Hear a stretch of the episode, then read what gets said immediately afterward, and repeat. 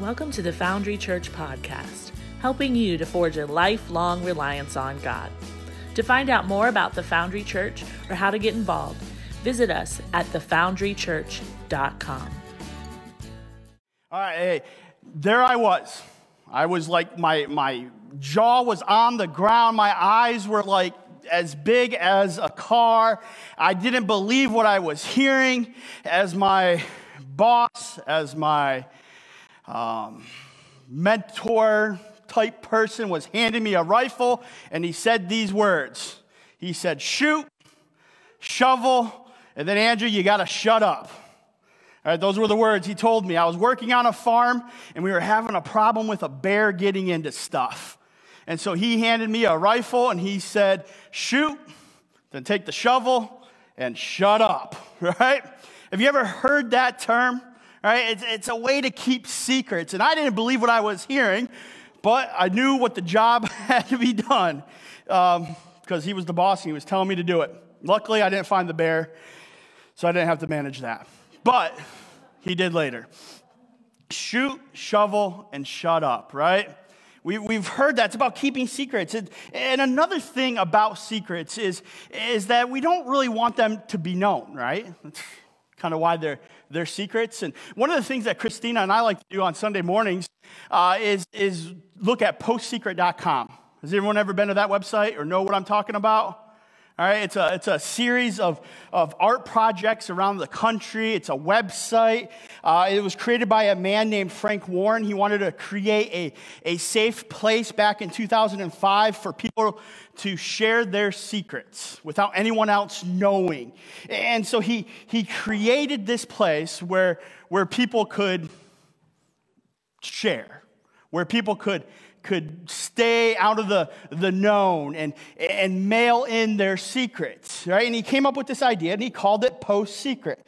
And Post Secret, like I said, is an ongoing community uh, mail art project. And the idea is that people can anonymously mail in their secrets on a uh, homemade postcard of some sort which in turn gets posted every Sunday either to their website or it gets added at uh, various art exhibits around the world, right, around the, the, the country and around the entire world. And the secrets range from sexual sins to destructive habits to embarrassing habits. And people are allowed to share anything that they want as long as it is completely truthful. They just have to be truthful. And the concept in community has allowed people to be honest and vulnerable in ways they did not feel comfortable being in any other situation or with anyone else for that matter. Now, quick disclaimer.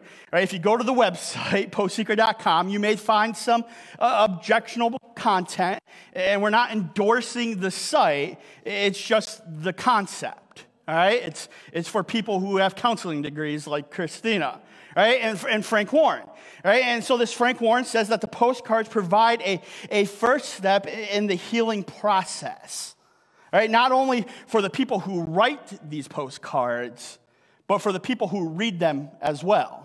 Right? You can go buy the books of them in Barnes and Nobles, right? Now, what about you? Right?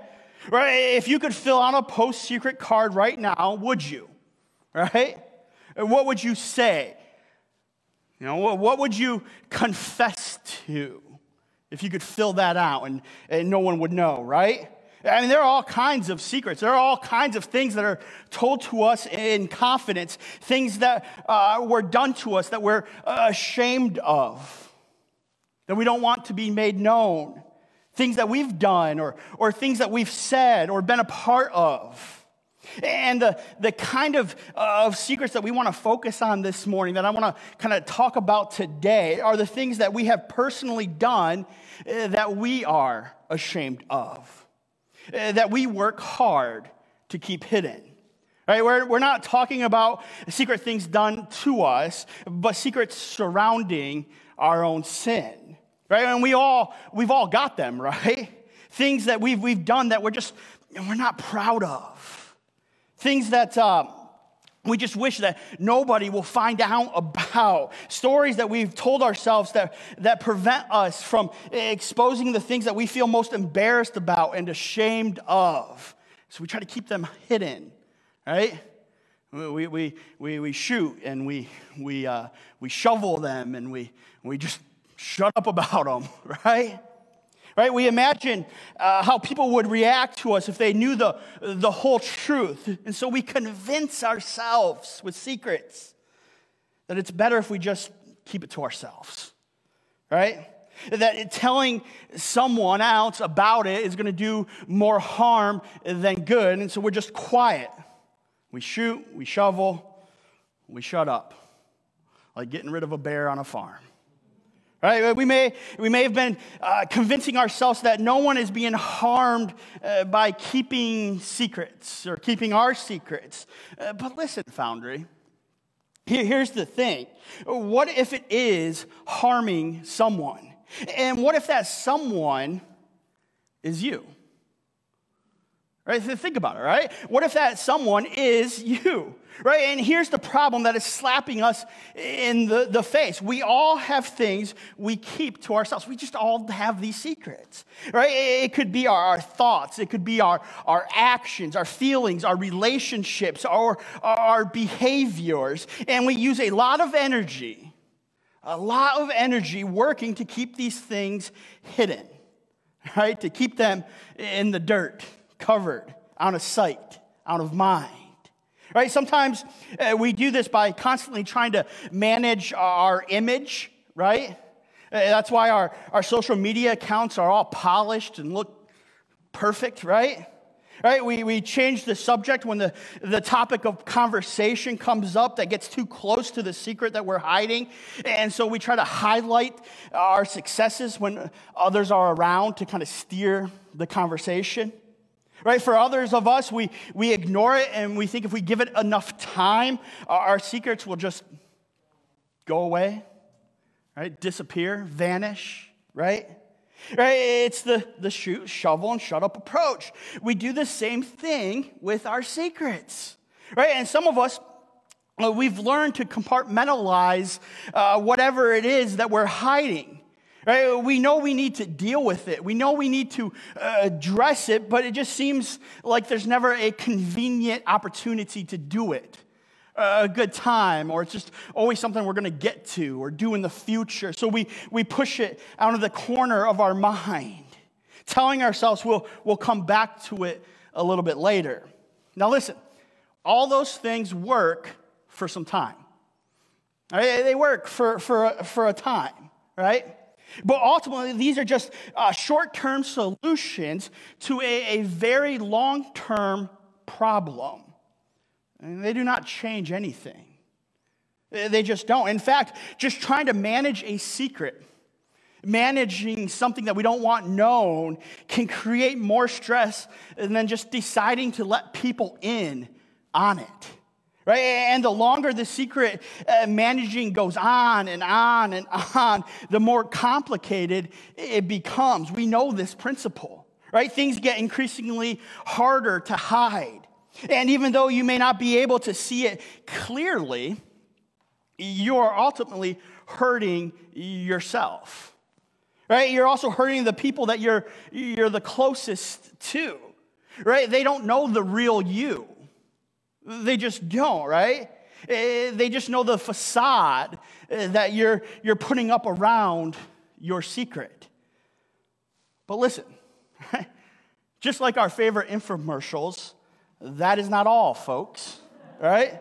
Right? The, the secrets we keep from other people weigh heavily on our relationship eh, with God, too, with how we're forging our life on Him.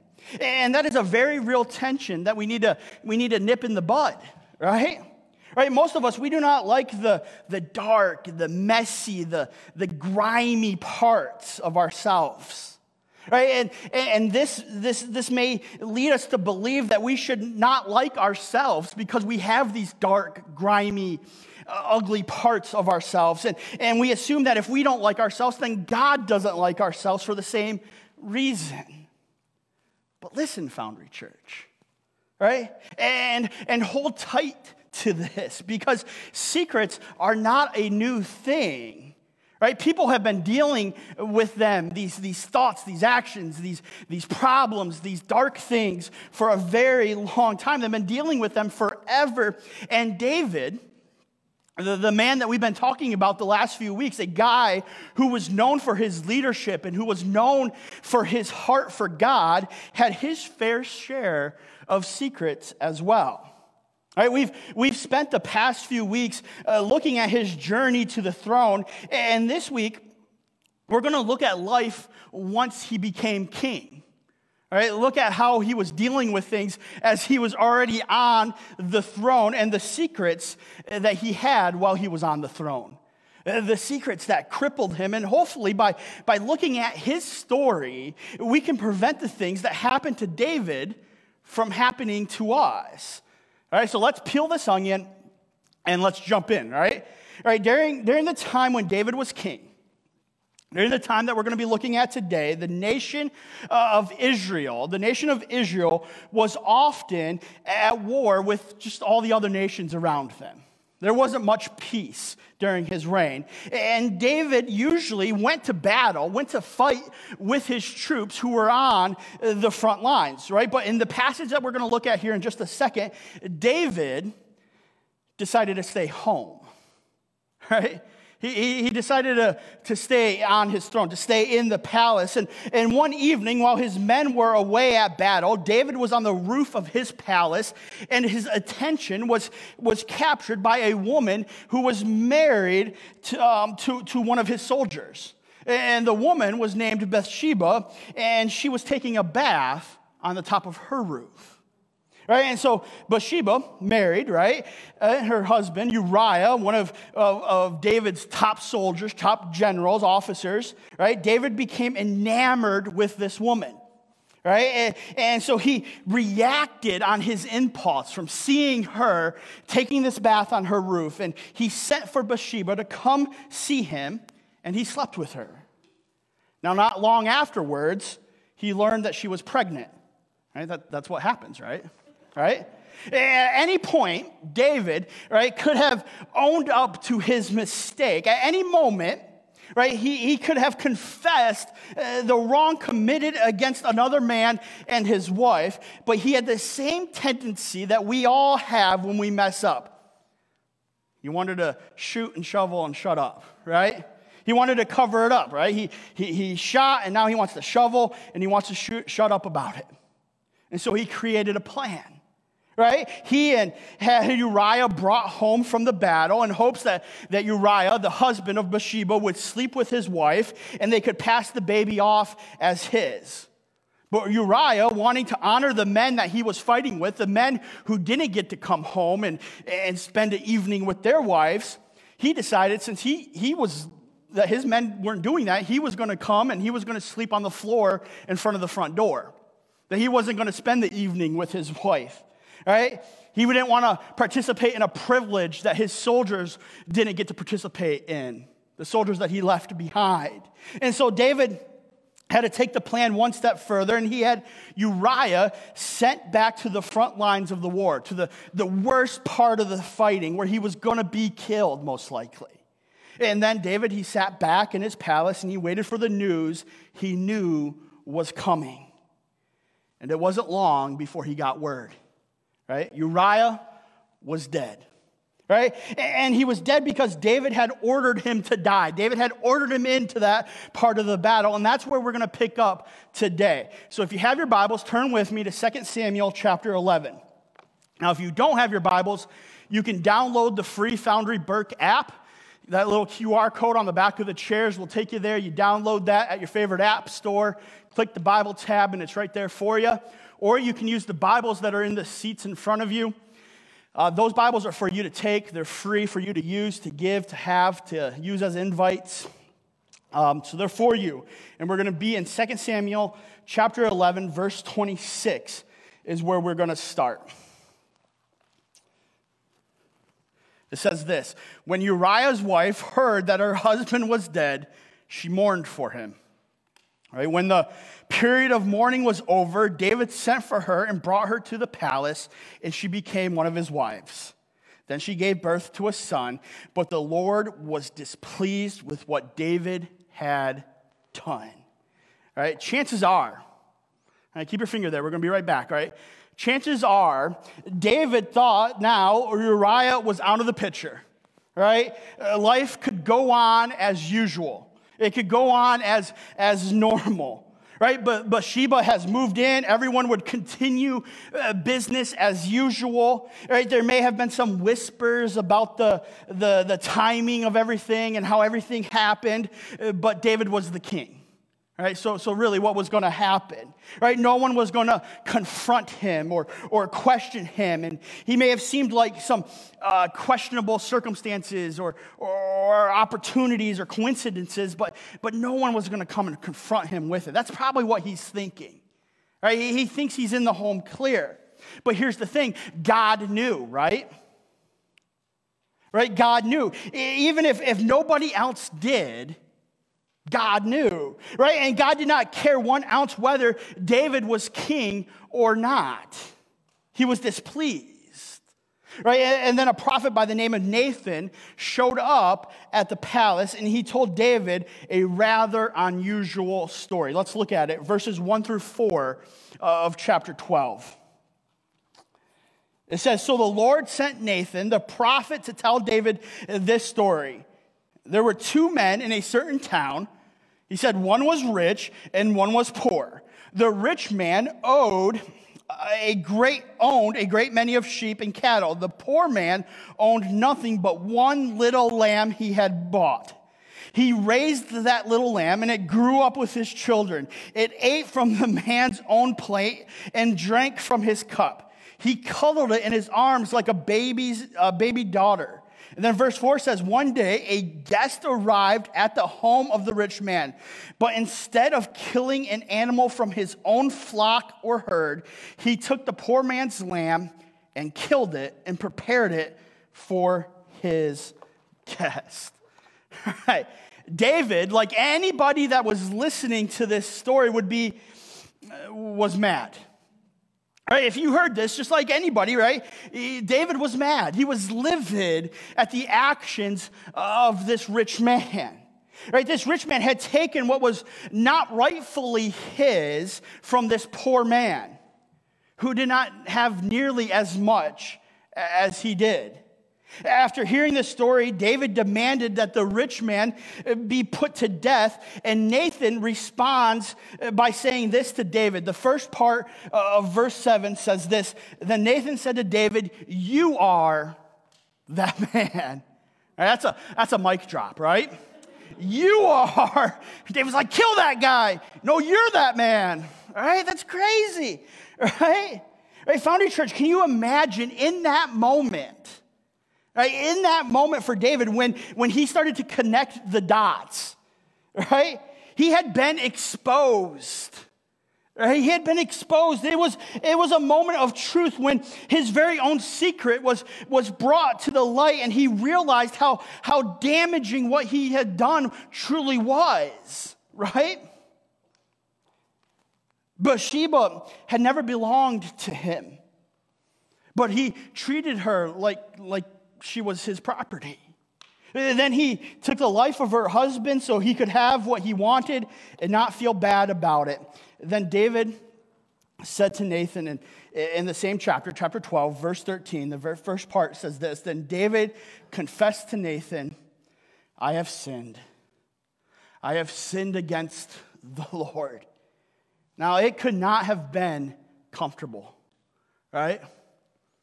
It could not have been an easy thing to do, but David knew that in order to move forward, he had to acknowledge the reality of what he had done.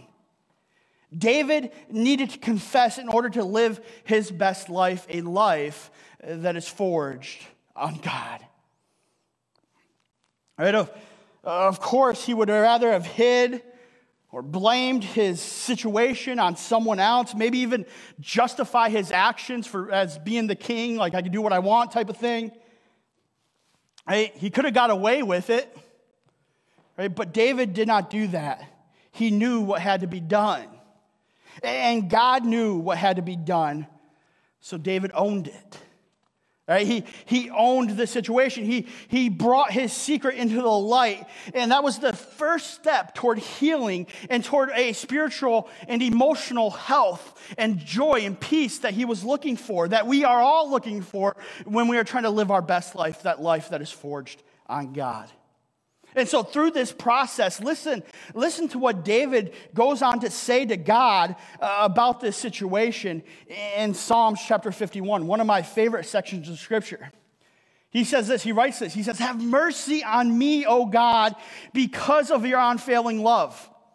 And he's writing this after he, he, he's been confronted with this sin, with, with these awful things he's done, and he's repenting in front of God. He says, Have mercy on me, O God, because of your unfailing love, because of your great compassion. Blot out the stains of my sins, he says. Wash me clean from my guilt. Purify me from my sin, for I recognize my rebellion. It haunts me day and night, he says.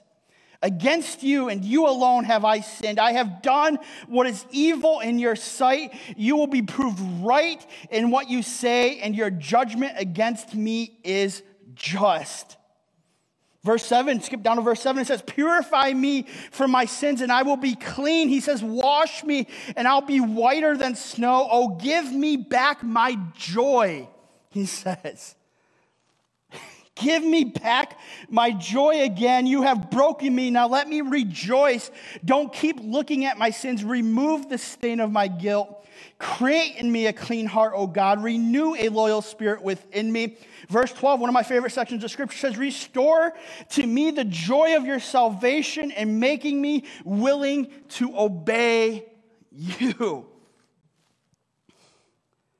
Look, we cannot hide our sin right? We just can't hide it. We may for, for a while hide it from others, but even that comes at a cost, but we can never hide it from God.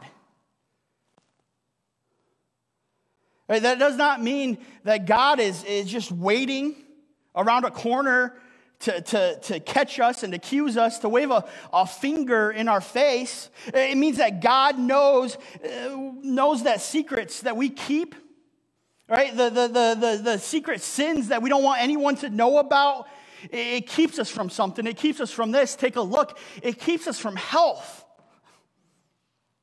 It keeps us from, from, from having health and joy and peace and all of these great things. And the sooner we confess and the sooner that we acknowledge where we went wrong, where we missed the mark, the sooner we'll be headed in the right direction. Right? Listen, listen, Foundry Church. Right?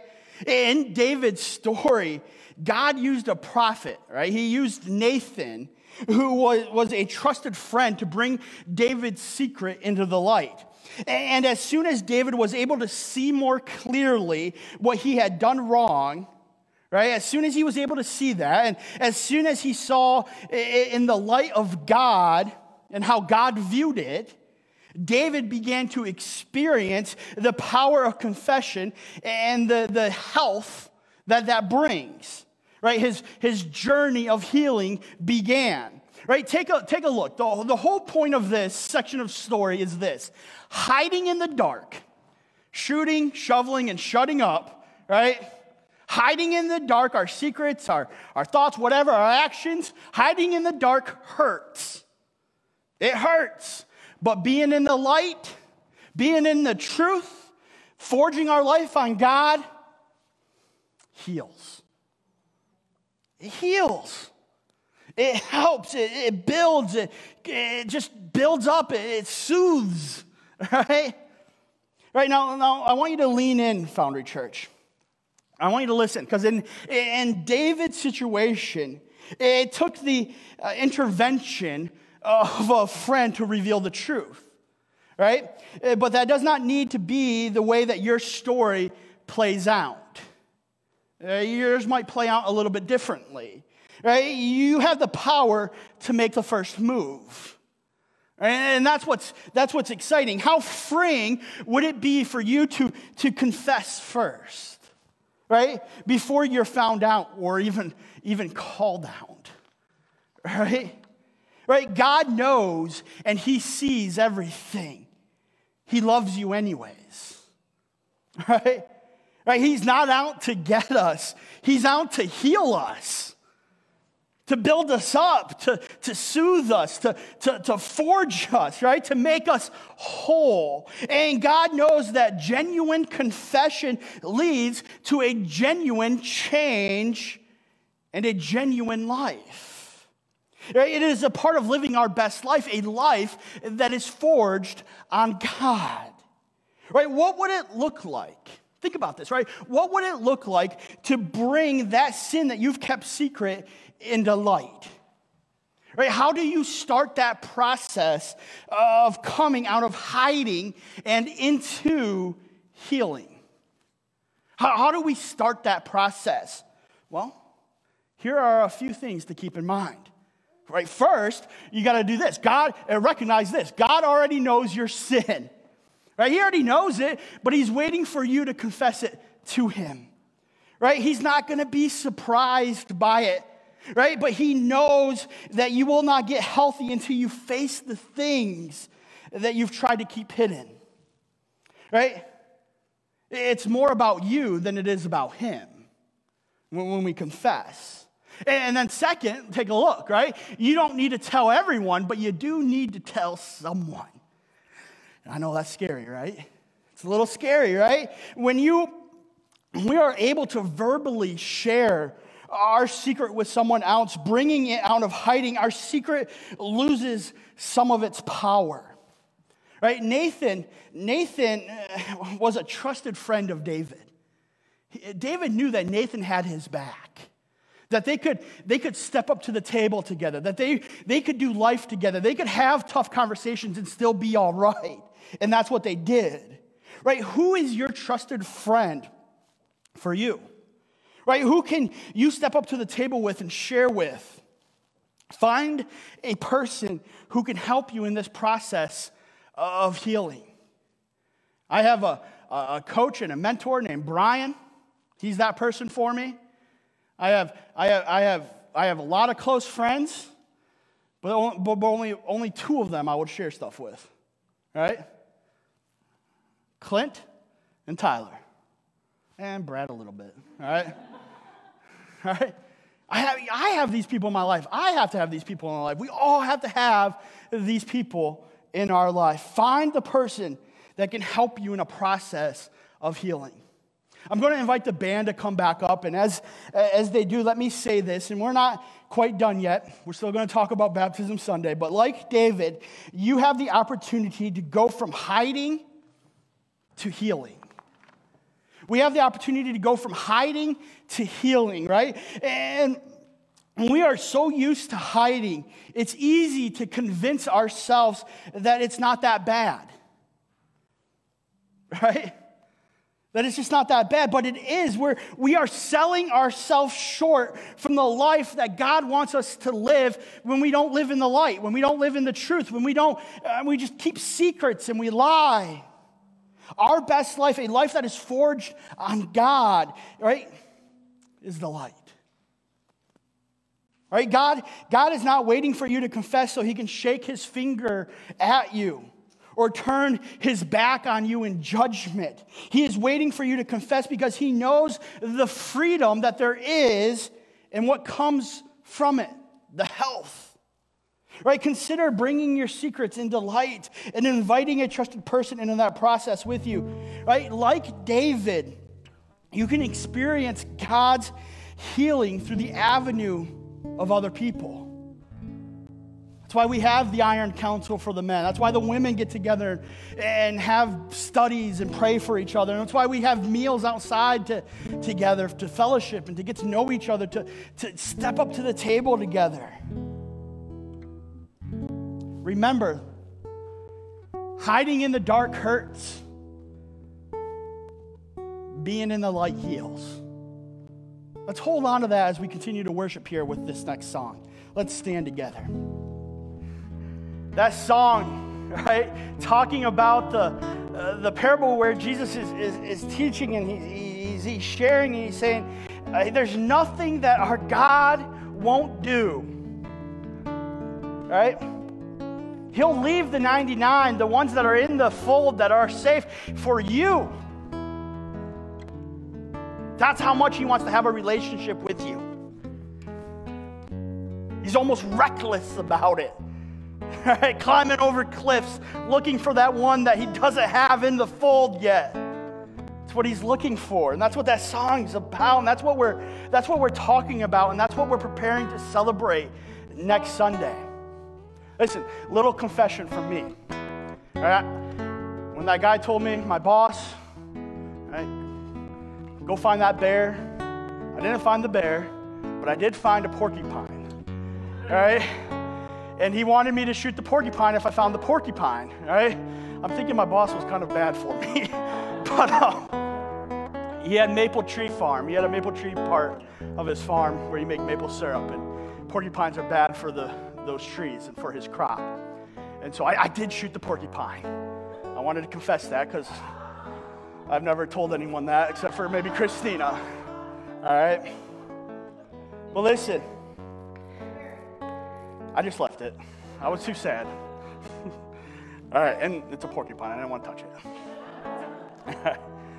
well, listen, it's a process. And I know that talking about secrets and repentance and confession is just, it's just a hard topic. No one, no one wants a flashlight on that stuff, right? It's not a lot of jokes I can weave into a sermon on that, right? Health, though. Soul giving health. And listen, Jesus, after he died and then he came back to life, and before he, he went back into heaven, right? He, he was with his disciples. And this is the beginning of all of this process. And repentance is a piece of that. Confession is a piece of that. Right? He gave us the Great Commission. Right? He gave us the Great Commission. He said to all those who have forged their life on God, all those who are going to forge their life on God, including us here today, he said, Go and make disciples of all nations, baptizing them in the name of the Father, the Son, and the Holy Spirit, teaching them to obey these commandments, right?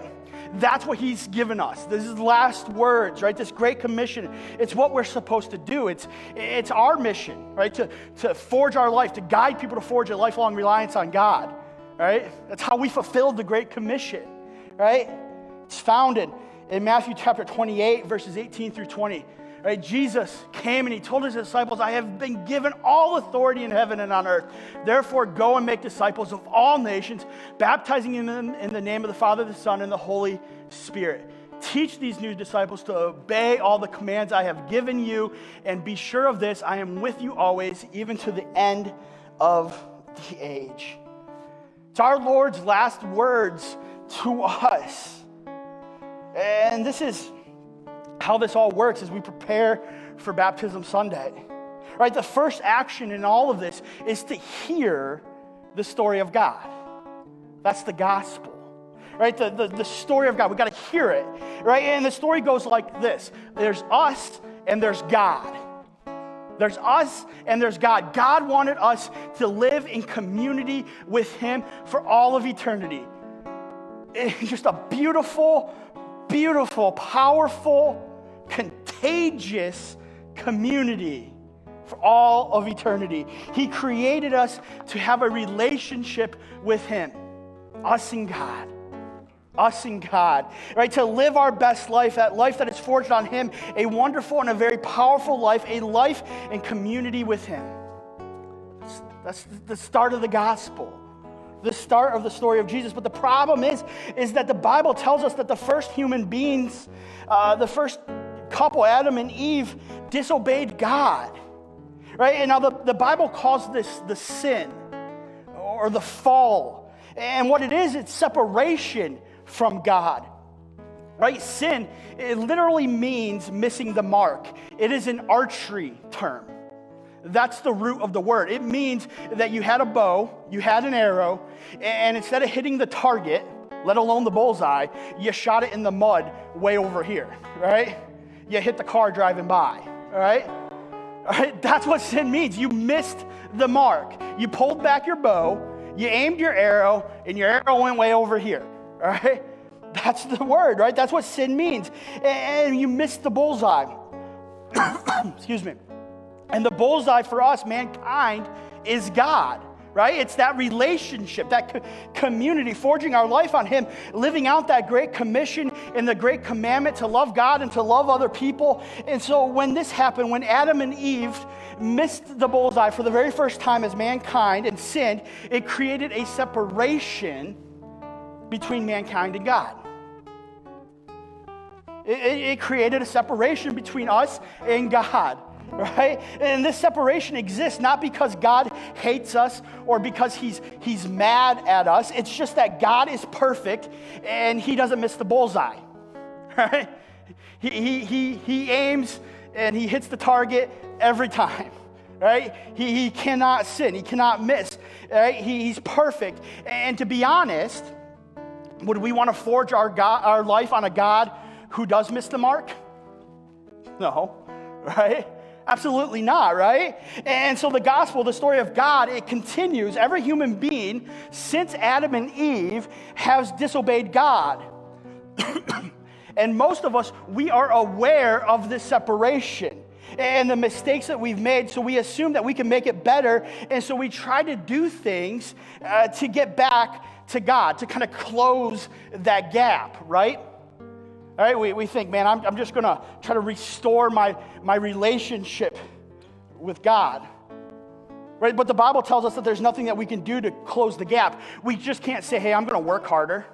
I'm going to stop cussing. Or I'm going to stop doing this. Or I'm going to stop doing that. Or I'm just going to repay the money that I took. Or I'm going to stop sleeping around with this person, right? That's not how it works. That's just not how it works right? It, it, you can't even build a, uh, like a bridge that far, right?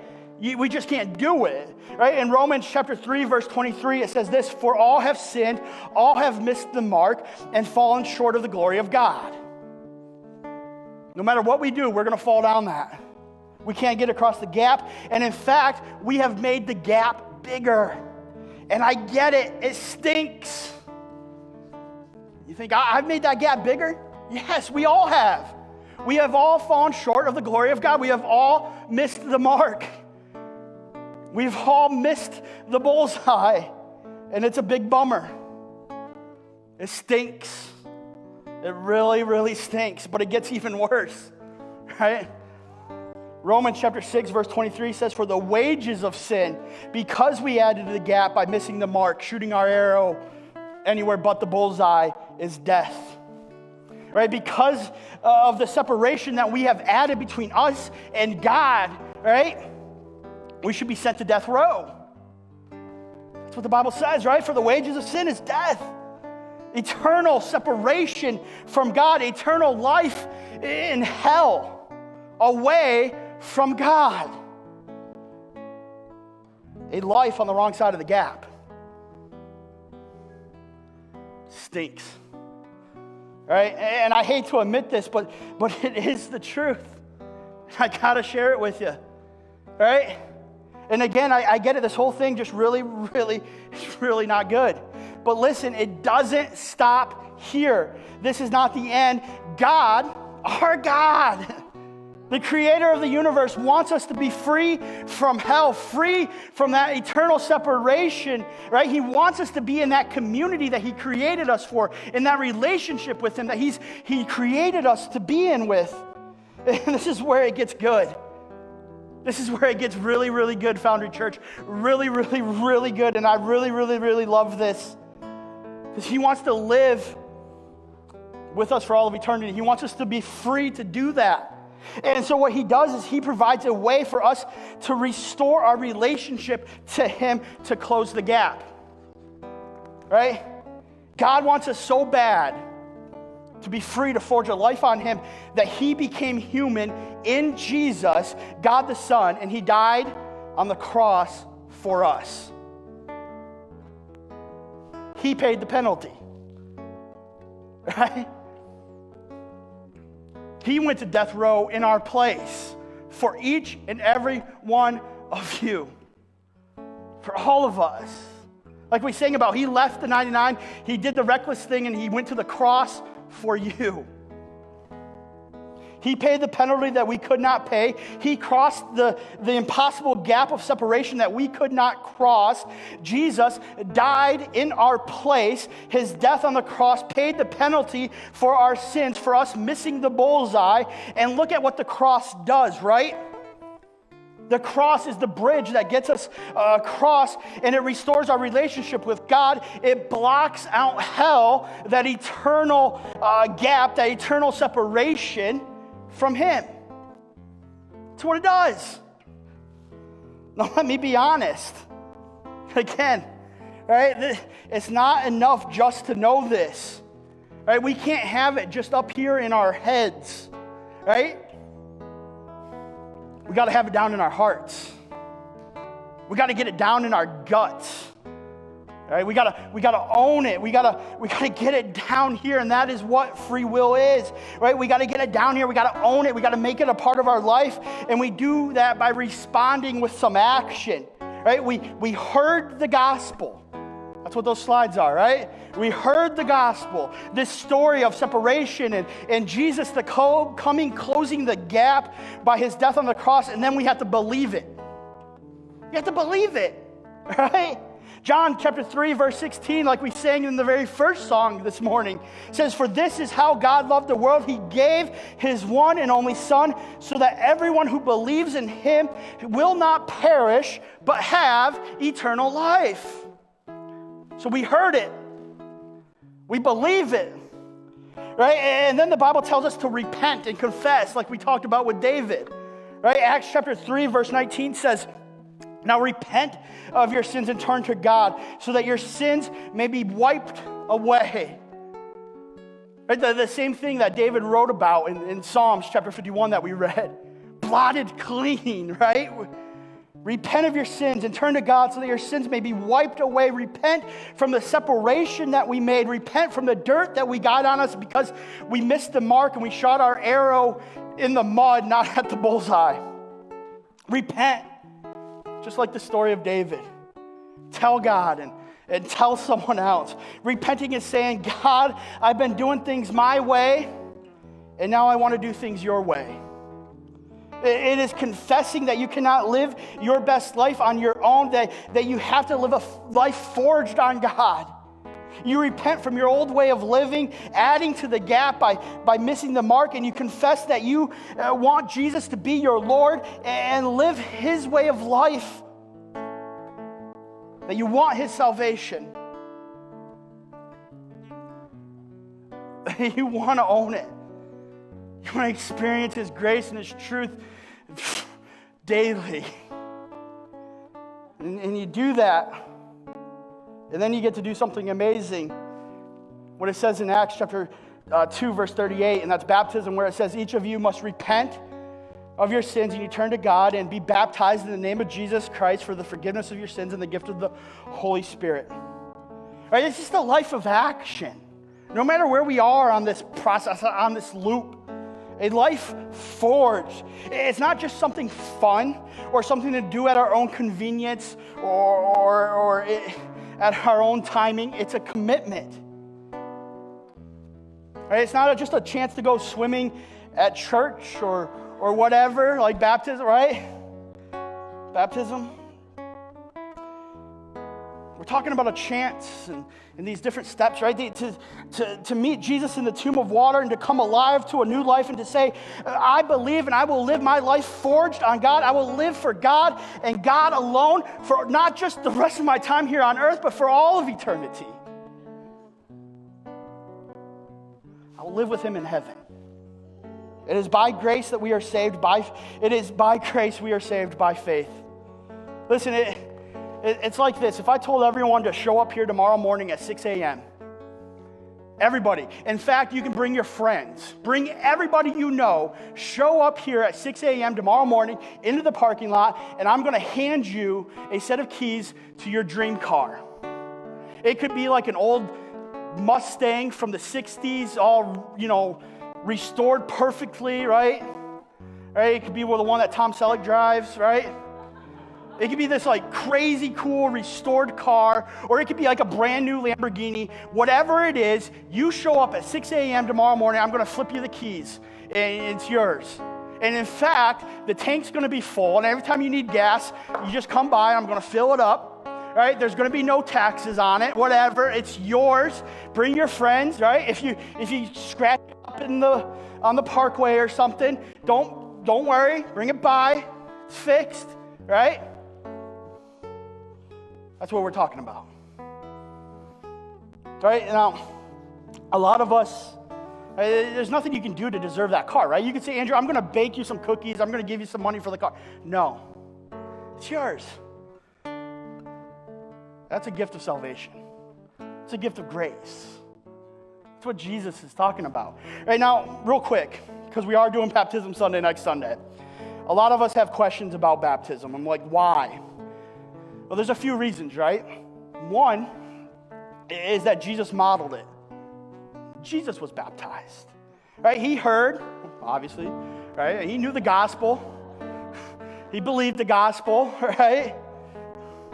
He, he, he wanted, you know, Jesus, God, you know, himself, you know, right? When we make Jesus the leader and the forgiver of our life, he is our model and example in everything we do. And in Matthew chapter 3, verse 13 through 17, it talks about how Jesus went to John the Baptist to be baptized. Now, John, however, he, he balked at the idea of doing such a thing, saying that, that Jesus should instead be baptizing him. So Jesus replied, Let it be so now. It is proper for us to do this and to fulfill all righteousness. Jesus said it was the proper thing to do, and so he did it. Right? John baptized Jesus, and immediately afterward, God expressed how pleased he was with Jesus' actions. Jesus said it was the right thing to do, and then he followed through with action. It's one reason why baptism is why we're doing this next Sunday. Uh, a second reason, Jesus commanded it. Right after Jesus' resurrection and before his ascension into heaven, like we said, right, Jesus left final instructions to his followers in Matthew chapter 28, the Great Commission. Therefore, go and make disciples of all nations, because all authority has been given to me. Right? Go make disciples, baptizing them in the name of the Father, the Son, and the Holy Spirit, teaching them to obey everything that I have commanded you. Right? Baptism was not separated from the command to obey all his teachings. It wasn't a, a good work to be done later at a new uh, Christian's convenience, just when you feel like you're, you know, like enough's right now, like I believe, but eh, I'll wait. Right? It, it was meant to you know, do it. Do it, right? It's part of that obey all his teachings. It's, it was meant to be done immediately as a mark of the beginning point of a person's spiritual journey. And then a third reason, the early church obeyed Jesus. Right? The, the book of Acts, every single time someone became a Christian, they were immediately baptized as a part of the conversion experience. Acts gives us an historical account of the beginnings of the early church. Right? It's the teaching and the preaching about Jesus. It's, it's congregations being started. It's, it's evangelistic efforts, and groups of people were being baptized. In Acts chapter 2, verse 41, it says, Those who accepted his message were baptized, and about 3,000 were added to their number that day. In Acts chapter 8, verse 12, it says, When they believed Philip as he preached the good news of the kingdom of God in the name of Jesus Christ, they were baptized, both men and women. In, in Acts chapter 9, it talks about Paul's baptism, and it says immediately something fell uh, like calluses from Saul's eyes when he believed, and he could see again, and he got up and he was baptized. Cornelius, a centurion, a Roman soldier, was baptized in chapter 10 of Acts right? Lydia and her entire household in Acts chapter 16, the, the Philippian jailer and his household later on in Acts chapter 16. Now, another reason, right? Baptism publicly communicates our belief in Jesus to others. Now, although it may seem intimidating, it's one of the most meaningful experiences that you've ever been a part of. When you are baptized, you are demonstrating right, the change that is happening inside of you. Right? Your baptism says that you've made Jesus the leader and the forgiver of your life and that he is in control. You are now giving, uh, you're going to live your life his way for him and for his honor and not your way. You're going to forge your life on him and not on your own power. Right? That's the, the physical act of baptism that identifies you with Jesus' death, his burial, and his resurrection. You are, you're dying to your old way of life. You're burying that old life. You're rising to new life. The outward expression of a baptism shows a change to life. Now, another question that we get a lot is the biblical method of baptism. And what is that? It's immersion. Let me explain, right? Right, immersion means to dip, plunge, or to submerge completely underwater. Knowing that many of us come from traditions where we were sprinkled, how can we be sure that immersion is the way that someone should be baptized? There are a, are a few reasons that we know immersion was a form of baptism that's taught in the Bible. The first is, is there's no record of any person in the New Testament uh, being sprinkled. Right, the, the word baptism in the original Greek means immersion. It's the Greek word baptizo, which means completely submerged, to dip completely underwater. It's the same word for dipping garments into dye. It's the same word for, for if you were in a naval battle and you shot your cannon and you sunk a ship to Davy Jones' locker. It's the same word, right? You, you baptizoed that ship. It's completely underwater right? Now, number three, right? Another reason that we know that immersion is what's taught in Scripture is that Christian leaders of other denominations throughout church history who sprinkle infants even today believed the biblical form of baptism was immersion. Martin Luther, the founder of the Lutheran Church, wrote this. He said, I would have those who are to be baptized to be completely immersed, immersed as the word imparts. John Calvin, the founder of the Presbyterian Church, says the word baptize signifies to immerse. It is certain that immersion was the practice of the ancient and early church of the book of Acts. John Wesley, the founder of the Methodist Church, wrote, Buried with him alludes to baptizing by immersion according to the custom of the first church. The current Catholic dictionary that's out says this In apostolic times, the body of the baptized person was immersed immersed, for St. Paul looks on the immersion as typifying the burial of Christ and speaks of baptism as a complete bath. Now, as the band comes back up and as we conclude, I know that many of us have the question what if I was baptized as a baby? They sprinkled me. Now, hear me when I say this, all right? That is awesome. That is an amazing, amazing thing. It's a wonderful thing, right? But the thing that we've been talking about, right, is that there's a point where we have to own it for ourselves, for ourselves as individuals, right? When, when people were baptized in the Bible, it was always by immersion. We recognize that many have been sprinkled, uh, many of us have been sprinkled as children or adults, and we want you to be grateful for the foundation uh, that our parents laid for us when they did that right? Baptism by, by immersion doesn't invalidate the importance of what our parents did for us, it's simply the next step in our spiritual journey. Immersion, Baptism Sunday, is a decision we make for ourselves. And that's what we're doing next Sunday. All right, so there's cards in your chair. If you haven't been baptized or you would like to be baptized, you click that, you bring it up to me after the service. I'll be up here if you got questions. All right? If you're watching online, you go to the app, it's all right there, the same card. It is a party, all right? And we have confetti cannons going off. We sing and we hug. There's usually cupcakes. it's a party part of the process. We hear, we believe, we repent, we confess, and we party, like it says in heaven when someone is baptized. So that's what we're doing next Sunday. If you got questions, let me know. Fill that sheet out. Let's stand and worship with one more song.